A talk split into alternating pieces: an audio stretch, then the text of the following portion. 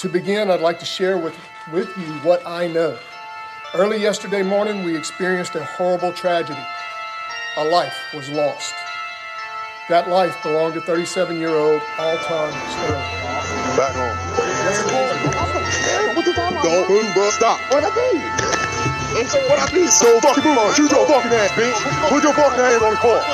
Put your hand on the car and shoot you in the fucking ass. You understand me? Don't you fucking move. I'll shoot you in the fucking ass. You hear me? Don't you fucking move. Vem, vem, vem.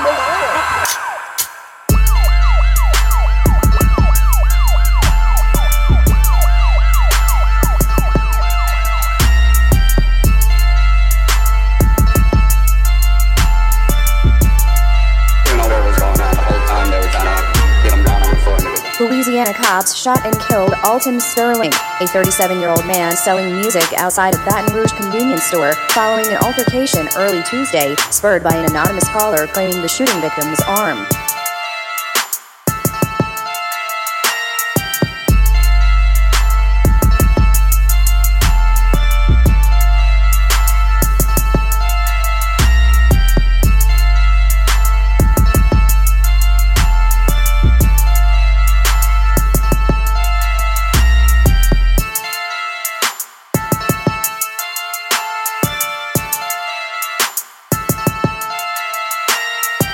Baton Rouge police officials said two uniformed officers involved were placed on administrative leave.